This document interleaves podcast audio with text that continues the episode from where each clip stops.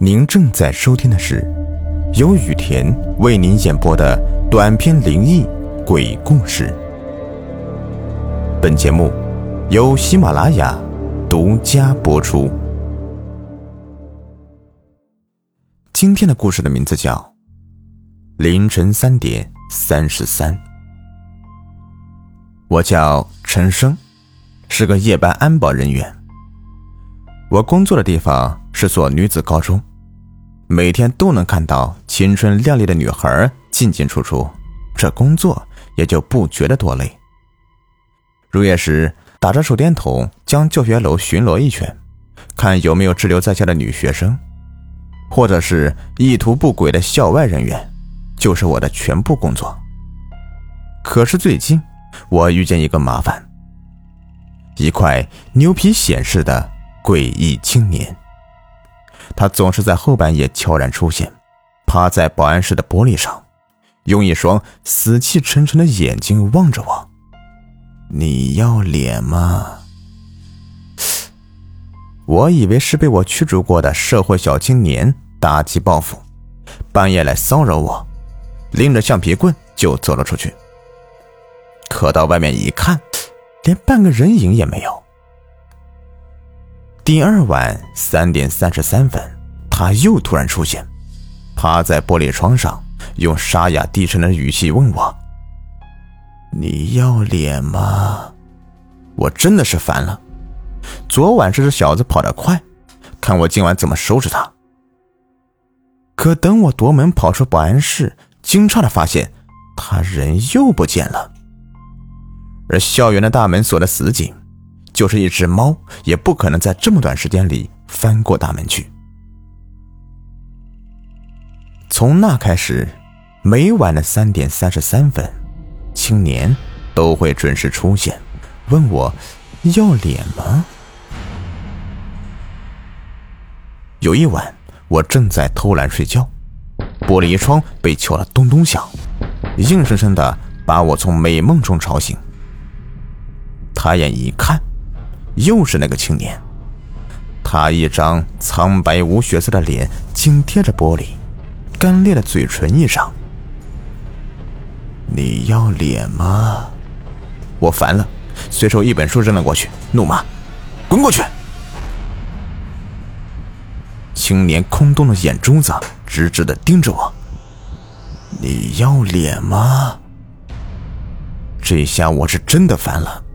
可等我拎起啤酒瓶子，怒气冲冲的冲出去，那小子又跑得没影了。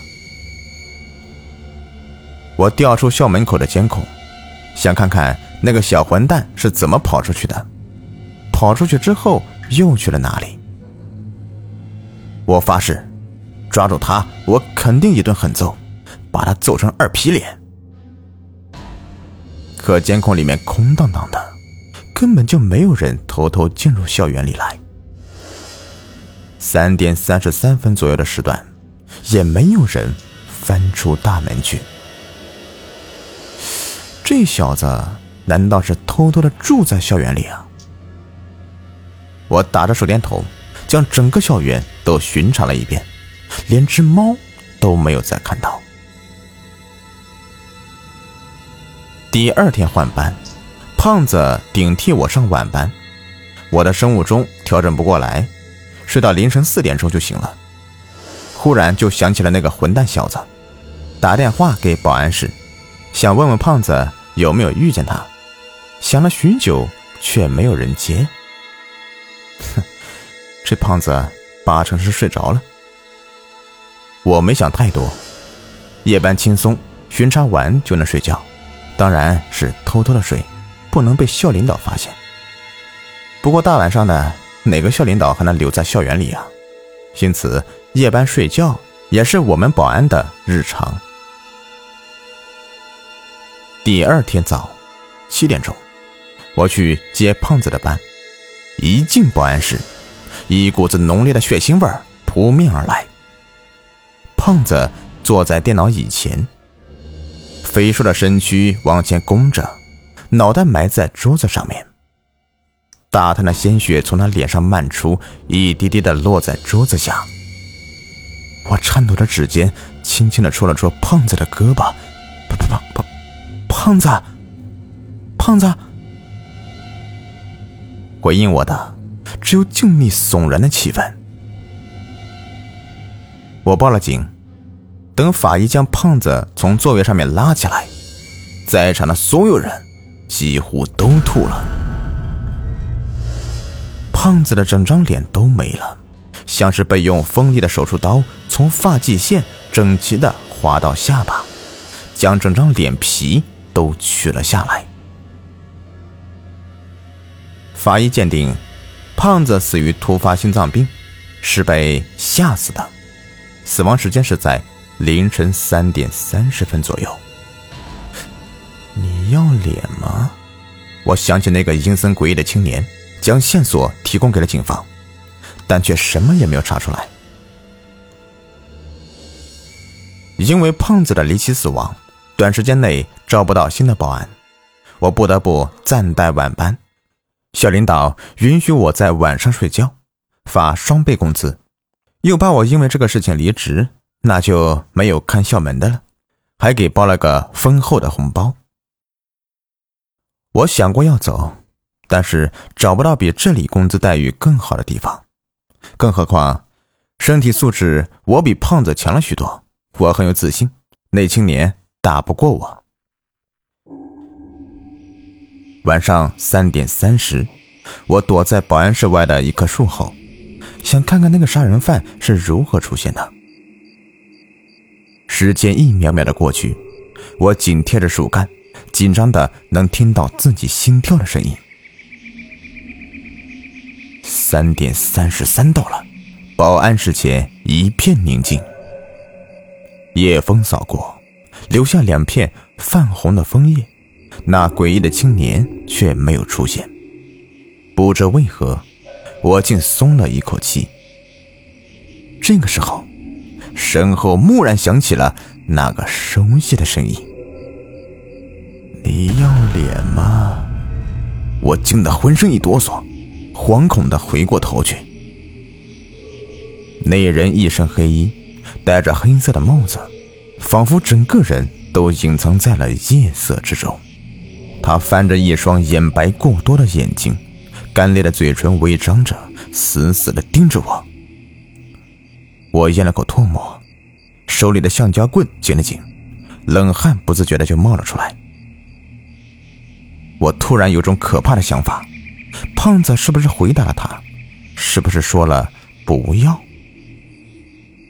你要脸吗？青年再次重复了一遍。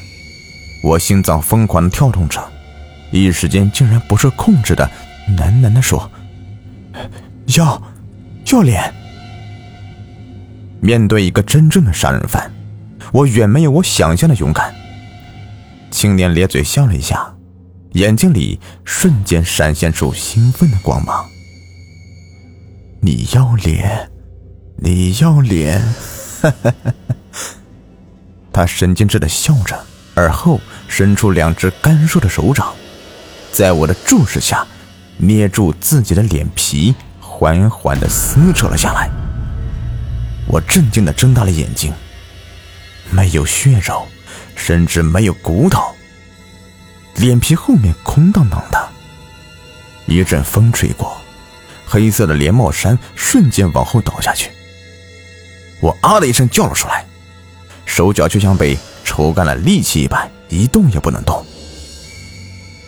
他将脸皮缓缓的贴在了我的脸上，我感觉自己仿佛置身于一片黑暗之中，四肢、身躯全都感觉不到，而后。我的身体一点点的消散在了夜幕之下，仿佛沉睡了许久似的。再睁开眼睛，我正站在保安室的窗外，里面一个替班的保安正在呼呼大睡。我想上前求救，张开嘴却木然的说出了一句：“你要脸吗？”好了。这故事就说完了。如果您喜欢的话，别忘了订阅、收藏和关注我。感谢你们的收听。